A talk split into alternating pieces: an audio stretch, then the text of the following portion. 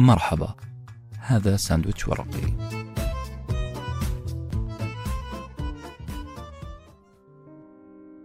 لا تصدق كل ما تفكر فيه.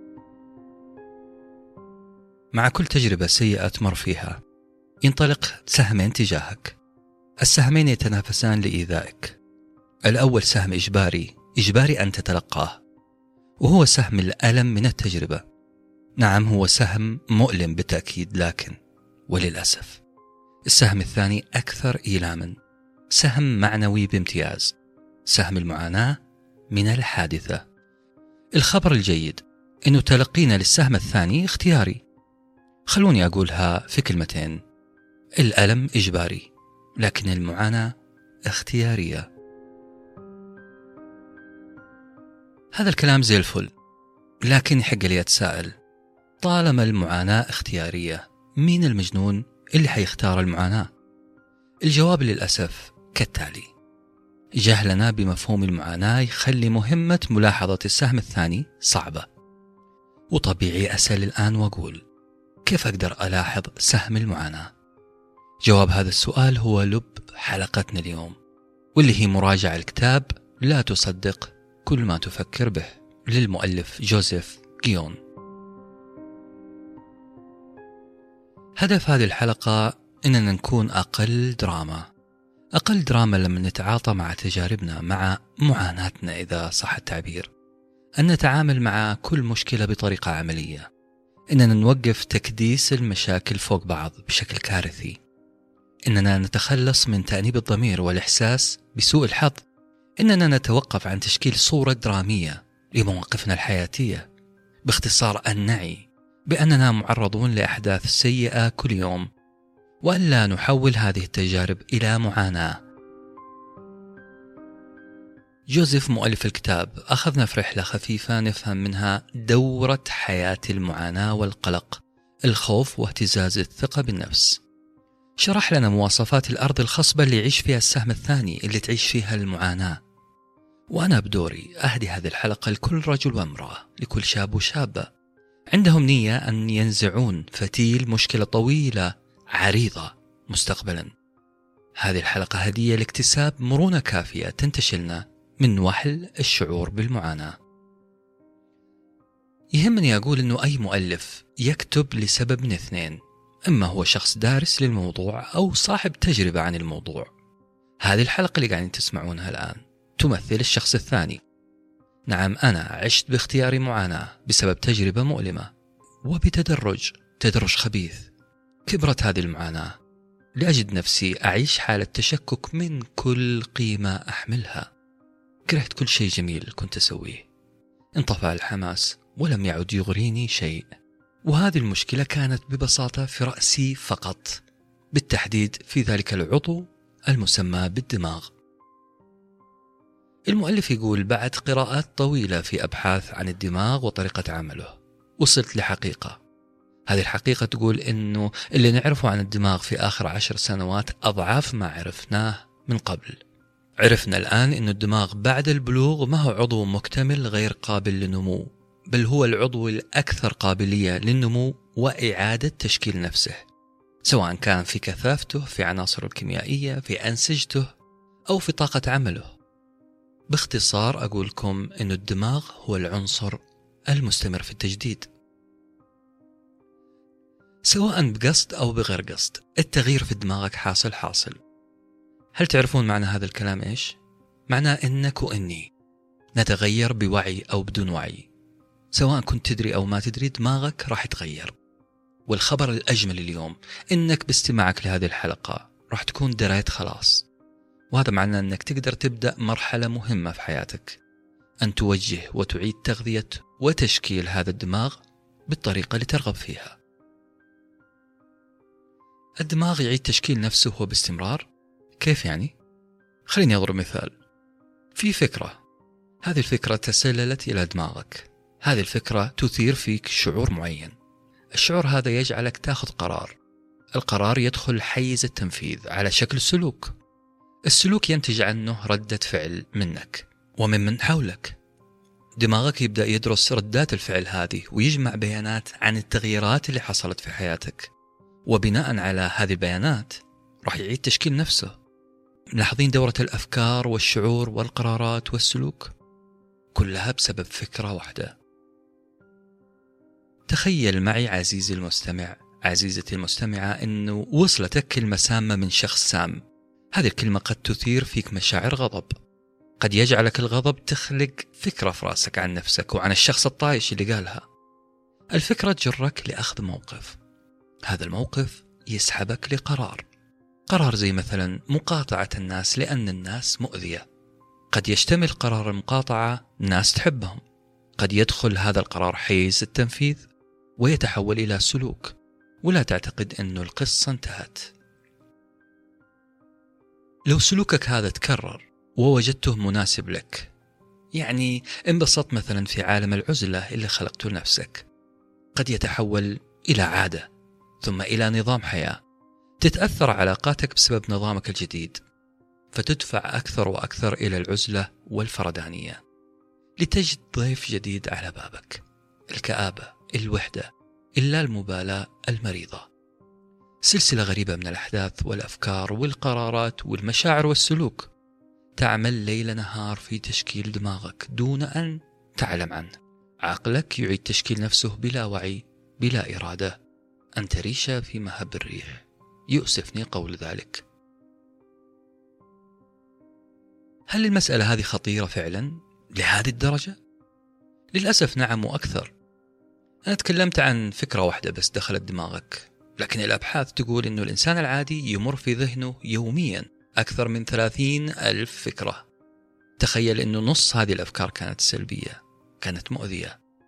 سؤالي كالتالي كم هو حجم التغيير في دماغك بسبب تسلل 15 ألف فكرة سلبية؟ مخيف هذا التخيل نعم.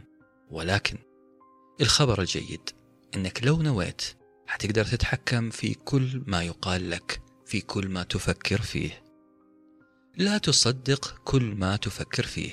هو عنوان الكتاب وهي النصيحة الأهم لأنه مو كل ما يقال لك مو كل شيء تفكر فيه. بالتحديد عنك أنت شخصيا هو شيء صحيح. المشكلة أنك لو صدقت كل ما يقال عنك. زي ما حصل لجيني جيني إيلن جيني إيلن في كتاب لها ذكرت قصة خطيرة جدا حصلت لها خلال دراستها في الجامعة وكادت جيني أن تفقد جزء مهم من حياتها. عاشت معاناة مع قصتها دون أن تعي لأنه تسلل إلى دماغها فكرة والتصقت هذه الفكرة واستمرت في التأثير عليها حتى بعد عشرات السنين. كنت جالسة في معمل الكلية وسمعت جملة قالت ورا ظهري. هذه الجملة هي على الأقل أنا ماني غبي زيها. تقول جيني سمعت هذه الجملة بوضوح. كان قائلها ديريك زميلنا في الكلية وأضخم طالب في الشعبة. الجملة رنت في إذني ودار في رأسي سؤال ليه؟ ليه شايفني غبية؟ بأي حق يقول كذا؟ وإيش اللي حصل مني خليه يقول هذا الكلام؟ ملاحظين أنه كلمة واحدة من شاب طايش تحولت إلى فكرة ونقاش في رأس جيني تقول جيني أنا إنسانة خجولة بالكاد أتكلم مع الناس ولا عندي أي رغبة أو طموح أني آذي أحد إنسانة أجلس في مقدمة الصف درجاتي كلها ألف وباء زايد ما أتعامل مع الناس إلا بكل رقي. ليه ينعتني درك بالغبية. للأسف فكرة واحدة انزرعت في رأسي كانت كفيلة بأنها تغير مسار حياتي كله.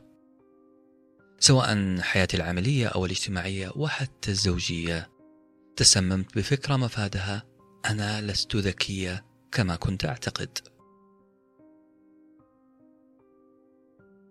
أصدقائي المستمعين والمستمعات أعتقد أنكم مريتم بموقف مشابه لموقف جيني ويمكن مواقف.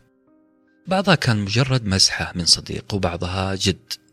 إلا أن التغذية القديمة راح تبقى مستوطنة داخل أروقة دماغنا. هذه الفكرة حتلعب ولا زالت تلعب دور مهم في مشاعرنا في سلوكنا وقراراتنا بلا وعي منا. العقل الباطن تأثر خلاص واللي كان كان. والدليل هو الكلام اللي راح تقوله جيني الآن. تقول جيني تخرجنا أنا وزميلتي من كلية الإعلام وأجرينا مقابلة وظيفية بإحدى المؤسسات الإعلامية. رغم أنه أدائنا كان في المقابلة مقابلة الوظيفية كان ممتاز جدا. إلا أن الشابين المسؤولين عن إجراء المقابلة الوظيفية لما حولنا بأنهم محتاجين يعرفون أكثر عن حسن الصحفي. لذلك دعونا أنا وصديقتي على العشاء. لنكتشف في النهاية أن هذا العشاء لا علاقة له بمقابلة عمل أو أي شيء احترافي هذا كان أشبه بموعد تعارف بين فتاتين وشابين مستهترين هنا قفز تساؤل إلى رأسي تقول جين لماذا يحصل هذا معي؟ لماذا لا يقدر هذا الشابان إمكانياتي؟ يبدو أن قدري ألا أخذ على محمل الجد أو من الممكن أنه في سبب آخر إني غبية في فهم الحياة إني ساذجة في فهم الواقع. إني صدقت المثاليات اللي تتكلم عن الجد وتحقيق الأحلام بالمثابرة. يبدو أن العالم يسير بطريقة غير التي كنت أفهمها بل يبدو أنني غبية فعلا وساذجة كما قال ديريك. تكمل جيني. تزوجت. ولم يعكر صفو هذا الزواج بعض المشاكسات والخلافات البسيطة بيني وبين زوجي. لكن الخلاف اللي حصل في ليلة من الليالي كان كبير نوعا ما. صرخ زوجي وتحدث بطريقة لم أعهدها. في المقابل أغلقت أنا الأبواب بقوة وارتفع صوتي. خرج من البيت وبقيت أنا في حوار ذاتي. قلت في هذا الحوار يبدو أنني توهمت حبه لي.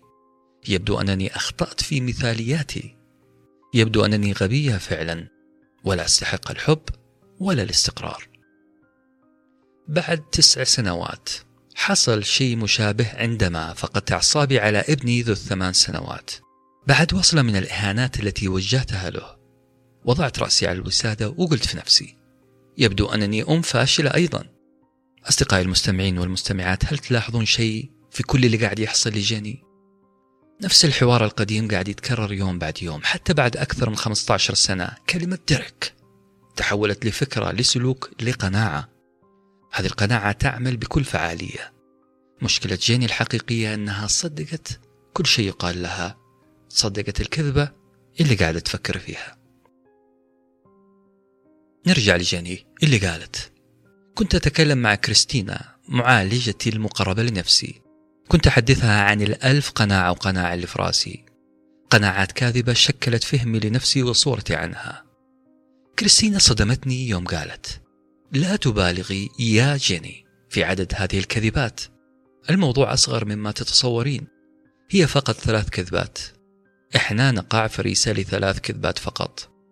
الأولى تقول أنني لا أستطيع التصرف. الثانية تقول أنني شخص غير محبوب. الثالثة تقول أنني بلا قيمة. ثلاث كذبات فقط. كذا ردت جيني على كريستينا. بكذا اعترضت. أكدت لها أنه حقائب ذاكرتها ستنفجر من كمية الملفات ملفات الكذب اللي خزنتها عن نفسها طول الوقت. لكن رأي كريستينا مختلف. تقول كريستينا أنه أي كذبة وصلتنا عن أنفسنا تندرج تحت واحد من هذه الثلاث تصنيفات. أنا لا أستطيع التصرف. أنا غير محبوب. أنا بلا قيمة. ثم قدمت كريستينا أدلتها. تقول كريستينا لجيني لو حصل وحسيتي بأن زوجك انغمس في عمله وضايقك غيابه عن البيت من الممكن أن تقولين له العبارة المعروفة هذا مو فندق تنام وتأكل فيه بس هذا بيت وهذه عائلة وهذه علاقة وأنا إنسانة موجودة قدامك لا تأخذني كمسلمة من المسلمات أنا بني آدمة معاك في البيت أنت ما تعيش لوحدك. كل اللي قلتيه يندرج تحت الإحساس بعدم الاستحقاق. لو رجعنا لورا شوية راح نلاقي إنه فكرة أو بالأصح الكذبة القديمة اللي تسللت إلى دماغك اللي تقول أنت بلا قيمة. هذه الكذبة للأسف هي شبح غير مرئي.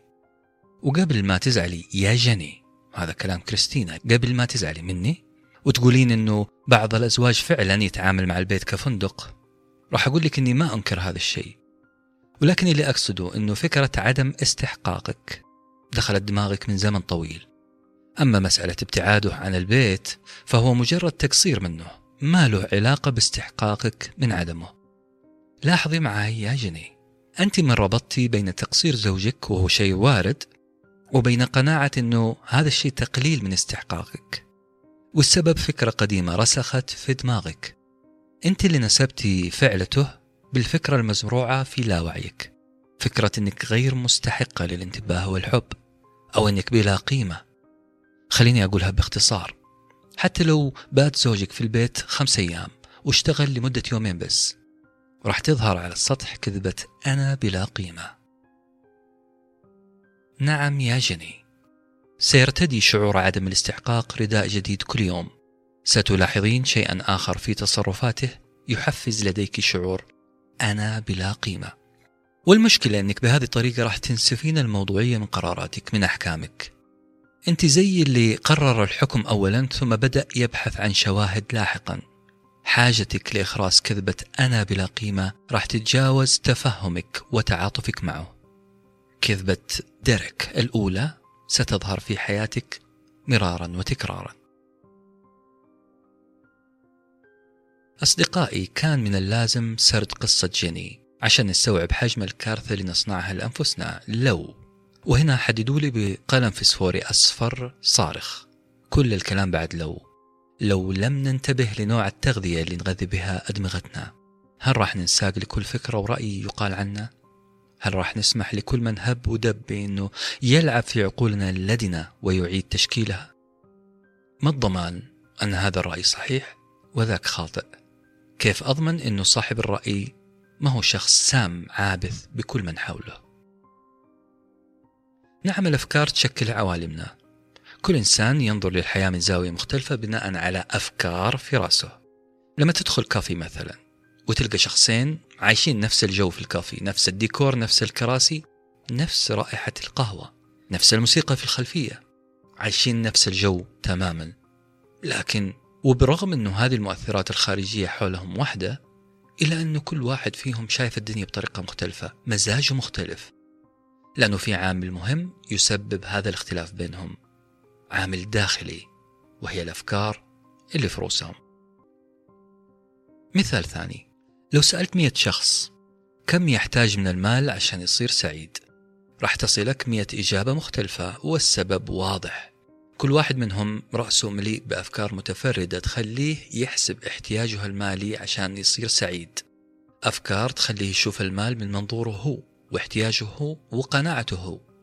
المال يوفر وقت مثلا يعفينا من الالتزامات يهبنا الشهرة يوفر لنا الحياة الصاخبة إلى آخره.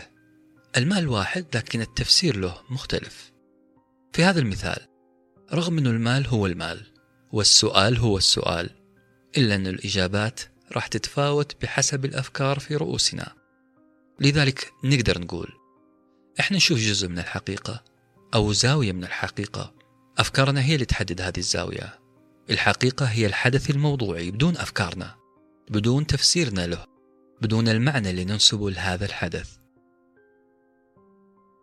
أصدقائي لو قدرنا نغذي دماغنا بأفكار صحيحة فنحن نجهز أنفسنا لزاوية نظر عظيمة لرؤية الحدث أمامنا. تفسيرنا للحوادث أو الحقيقة هو اللي يخلي الحدث جيد أو سيء. لأنه التفسير هو اللي يعطي الحدث معنى. حتى وإن كان الحدث سيء تعاطينا معه ردة فعلنا تجاهه هو اللي يعطيه معنى. وزي ما يقول المثل كبرها تكبر وصغرها تصغر. عزيزي الرجل سؤال لك. هل يتساقط شعرك مؤخرا؟ كيف تفسر هذا الشيء؟ هل تشوفه تقدم في السن؟ نقص معادن؟ انهيار صحي؟ شيء طبيعي؟ تلوث في مياه الاستحمام؟ أم نهاية رجل سعيد؟ عندك مليون تفسير وتفسير إجابتك راح تعتمد على زاوية رؤيتك لتساقط الشعر بحسب زاوية رؤيتك للحدث يصبح رأيك حقيقة حقيقة شخصية نحن من يضع لمسة الدراما لأحداث حياتنا وإحنا اللي نخليه صفحة في سيناريو طويل من حياتنا. الزعل اللي مأذيك ويحرق قلبك مو سببه شيء خارجي. هذا الخبر اللي كان ودي أقوله من البداية. الغضب الزعل والحزن هي نتائج تشكيلة أفكار كثيرة غذيت فيها عقلك. أكرر لأهمية هذا المفهوم. مشاعرنا رهينة بالبيانات اللي غذينا فيها دماغنا.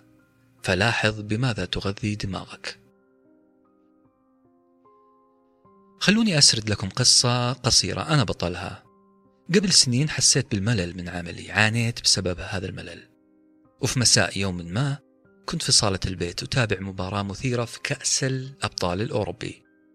جو الغرفة كان بارد والإضاءات خافتة وأبنائي حولي كانوا مبسوطين بصحة وعافية واستمتاع كل الأوصاف السابقة كانت المنظر الخارجي فقط لأنه في الحقيقة أنا من الداخل كنت أغلي. والسبب؟ إني تذكرت دوام الصباح الدوام الممل.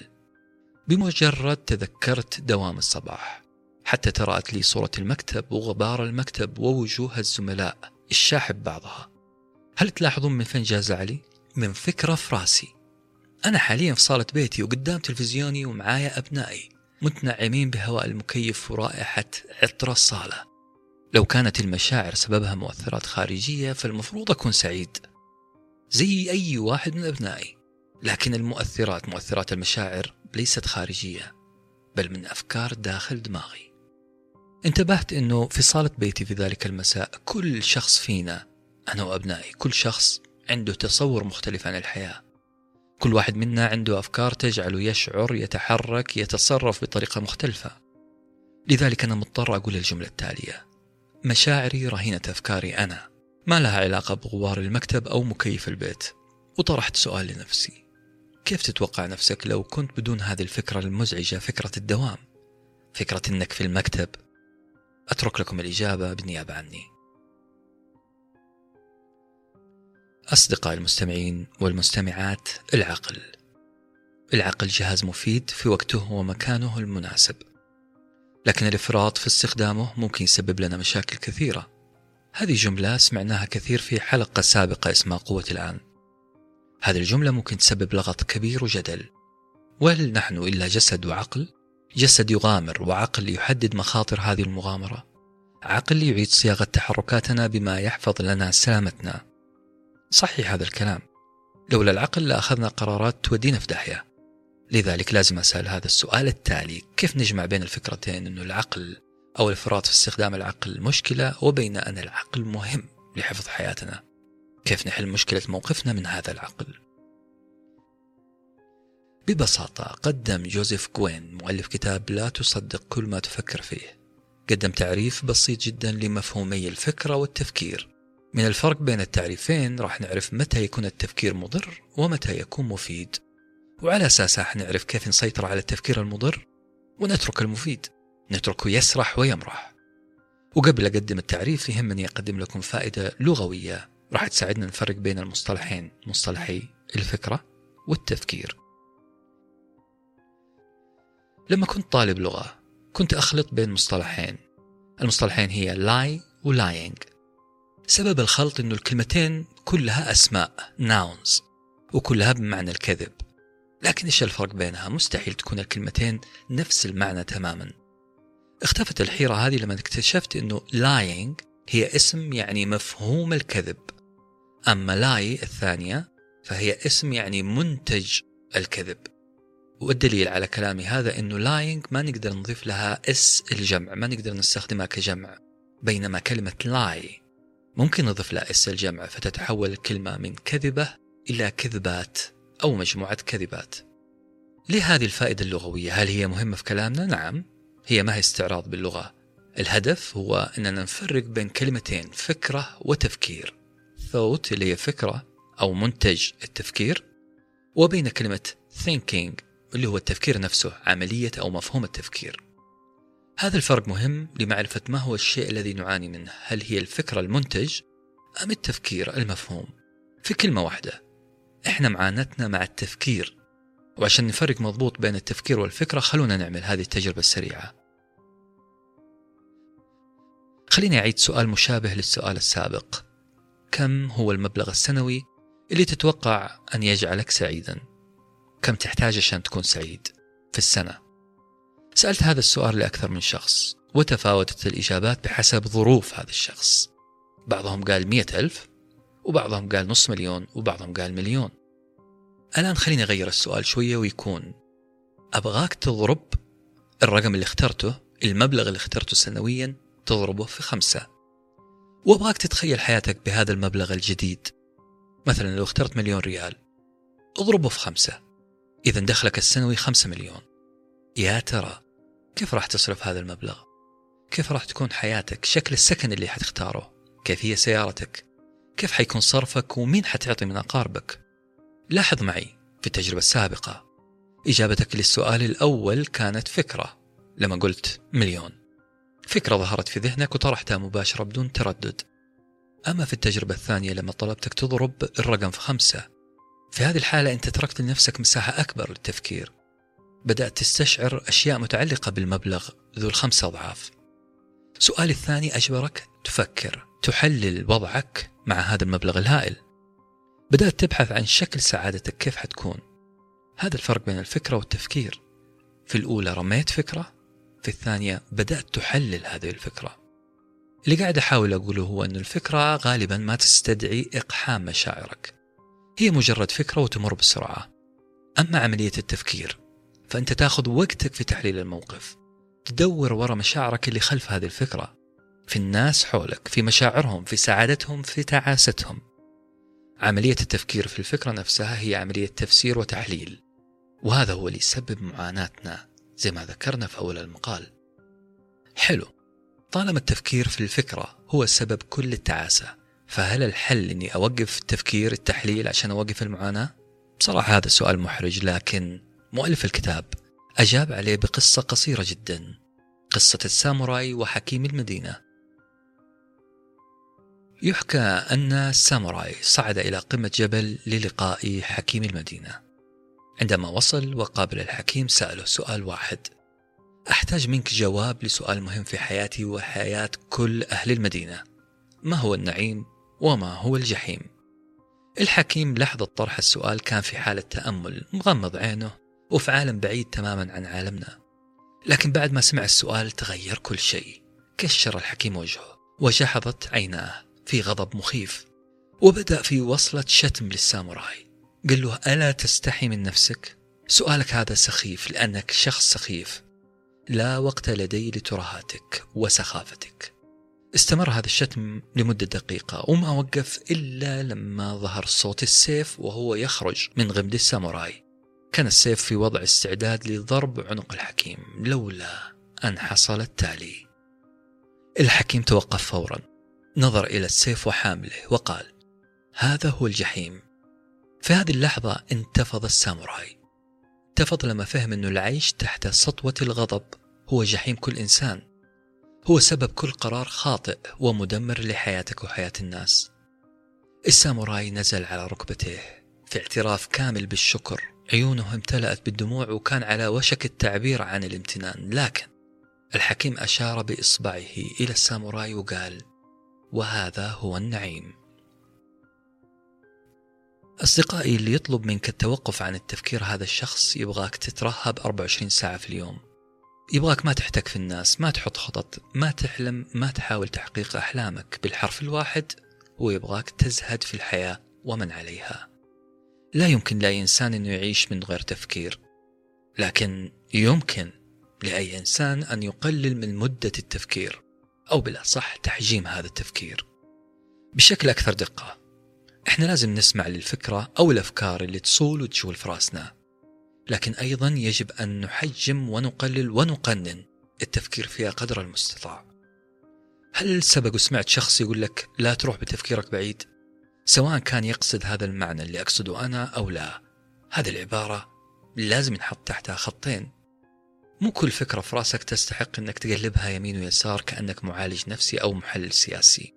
مو كل فكرة تستحق أنك تعطيها مساحة من التحليل والتنقيب والبحث وتترك معها سيل المشاعر يجتاحك.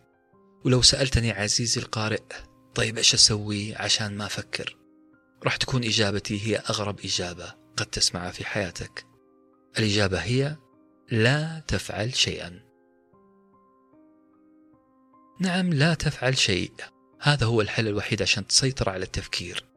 عندما لا تفعل شيء فأنت تستطيع بأن تصيد هذه الأفكار. راح تعي بأنك قاعد تفكر. راح تنتبه أنك مهووس هذه الليلة بتفكير قسري في مشكلة. راح تلاحظ عقلك وتلاحظ كيف قاعد يتخبط في كل مكان. كيف يقدر مخك يستعيد مشاهد مشاجرتك مثلا مع زميلك أو سيناريو إفلاس مشروعك. لاحظ كيف العقل قاعد يستعيد من خلال تحليله؟ قاعد يستعيد مشاعر حزن مهلكة لك ولمن حولك. فقط لاحظ ما يحتاج تسوي شيء غير الملاحظة. خلونا نركز على نقطة أنه حل مشكلة التفكير هو الوعي بأنك تقوم بعملية تفكير. أن تنتبه بأنك تمارس الآن عملية تحليل عميقة ونقد واستنتاج. وأن هذا التفكير قد يقودك للأرق للقلق للانزعاج. مجرد الوعي بأن هذا التفكير خطر على صحتك النفسية والعقلية والجسدية أنت وبشكل تلقائي راح تكون أكثر حذر من الوقوع في فخ التفكير. وخلوني الآن أضرب لكم مثال نقرب فيه الصورة. لو أعطيتك قدر أو طنجرة هذا القدر أو الطنجرة فيها كمية من الماء وللأسف في أسفل القدر في قليل من التراب. بدأت أنا بالملعقة أحرك الماء إلين أصبح عكر.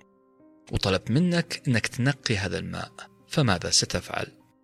قد يكون الحل في أنك تمرر الماء من خلال فلتر وتصفيه أو أنك تبخر الماء أو أو أو. ممتاز كلها حلول جيدة. لكن الحقيقة اللي معروفة عن الماء هي أنك إذا تركته لفترة الرواسب بشكل تلقائي راح تنزل لقاع القدر ويصبح الماء نقيا في الأعلى. مشكلة الماء هي تحريكه باستمرار فيختلط التراب فيه. ويظل غير نقي. احفظ هذا المثال عشان نتكلم فيه الآن. عقلي وعقلك نقيان.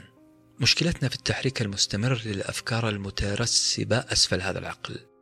كثرة النبش في الأفكار تخليه معكر. والمصيبة الأكبر إذا ما كنت تدري أنك قاعد تحرك هذا الماء أو بالأصح أنك قاعد تحرك هذه الأفكار. هنا تكمن الكارثة. الحل هو أن تعي بأن تقليب الأفكار في عقلك سيسبب تعكير مزاجك. وهنا وبشكل واعي إذا وصلت لهذا الوعي راح تهدأ من اللهث خلف كل فكرة بشكل تلقائي. أصدقائي إذا بدأت الحياة أمامك غير واضحة بدأت تتخبط في قراراتك ويزيد الضغط عليك يزيد بشكل خطير.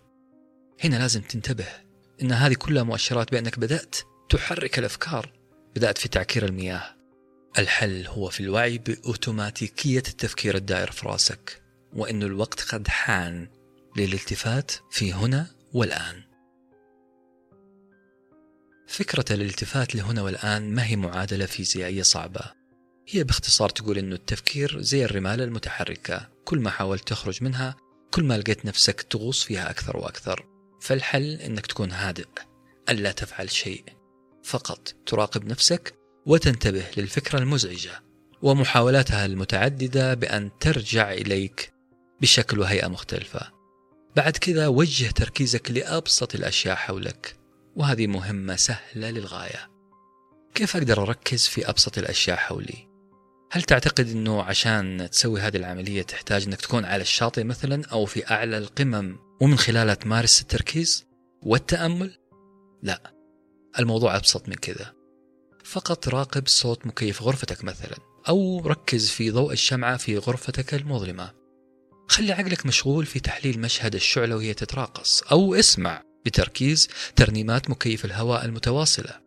لما تحلل هذا المشهد أو ذاك الصوت أنت مركز فيما هو أمامك هنا والآن. أنت ما تتكلم عن تنويم مغناطيسي ولا خدع بصرية هو مجرد تركيز في شكل يحصل أمامك الآن. الحل أنك تشغل عقلك بفكرة تحصل الآن. صديقي وصديقتي لو اعتقدتم أنه لا تفكير أو المرحلة اللي دوبنا نتكلم عنها هو وهم وخارطة الطريق لأناس حالمين اسمعوا معي ماذا يقول كتاب رياضي بالدرجة الأولى. مؤلف الكتاب الرياضي هذا هو مدرب تنس مشهور والكتاب اسمه اللعبة الداخلية للتنس. المؤلف قال جملة خطيرة. يقول لا تعتقد بأن اللاعب الماهر أمامك اللي قاعد تشوفه الآن هو شخص يفكر أثناء اللعب. نعم هو لا يفكر في خطوات أدائه للمهارات التي يقوم بها. بلا صح هو قاعد يشتغل أو يعمل أو يلعب بشكل ذاتي آلي بدون تفكير. الرياضي في الملعب ما يفكر في كل حركة ينفذها أبدا. هو شخص تدرب لفترة طويلة جدا على مهارات كثيرة وصار يأديها بدون تفكير. اللي يقول المؤلف كتاب اللعبة الداخلية للتنس بشكل صريح. وأفتح قوسين هنا. نحن نصل لقمة أدائنا. عندما لا نفكر فيما نفعل الآن أو ماذا يجب أن نفعل لأننا إذا فكرنا سنقوم بعمليات حسابية تحليلية وسينتهي بنا النزال بأن تكون النتيجة لصالح الخصم. بالخسارة. بالتفكير أثناء أداء المهمة إحنا نرتكب كل أخطاء الدنيا. وهذا الشيء نفسه اللي يقول كتاب الانسياب. أو The Flow. ملخص كتاب The Flow حتجده في إجابتك على السؤال التالي. صديقي وصديقتي المستمعة هل فكرتم مسبقا؟ كيف كانت حالتكم الذهنية أثناء أدائكم لمهمة بإتقان؟ مهمة كنت مشعلل فيها كنت قمة الفورمة فيها. سواء كنت تكتب تسمع تلعب أو ترسم. هل تتذكر فين كنت تفكر وقتها؟ في إيش تفكر؟ ما كنت تفكر في حاجة قديمة. أنت عايش اللحظة الحالية. لما تكون في قمة عطائك فأنت في حالة انسجام كامل مع ما تفعل. وبحسب كثير من أبطال الألعاب المختلفة فإنهم يؤدون مهامهم بإبداع بدون تفكير.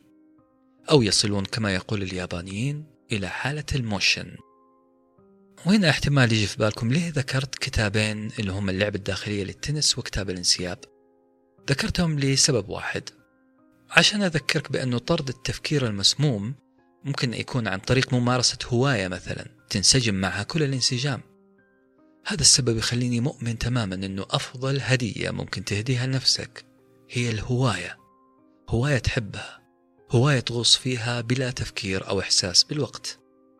الهدف من الهواية اللي أتكلم عنها مو الوصول للاحتراف أو بالأصح ما يمنع أنك توصل للاحتراف لكن الهدف الأساسي من الهواية أن تمارس شيء تحبه شيء يصفي ذهنك شيء تعيش معاه حالة هيام.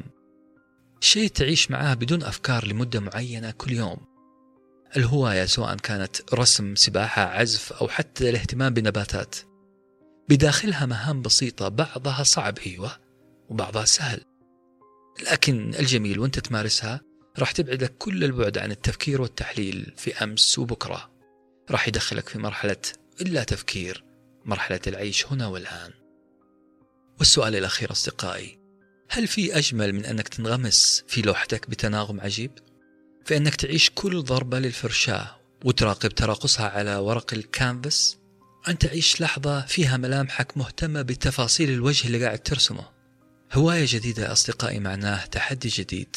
معناها انغماس في مهمة مرة واثنين وثلاثة إلى أن تجد نفسك تتحرك بدون أن تعترضك أي فكرة. أو أي تحليل بالهواية أنت تخلق لنفسك حالة حب غير مشروط مع ما تفعل. وهذا هو اللي أتمناه لك. وفي أمان الله.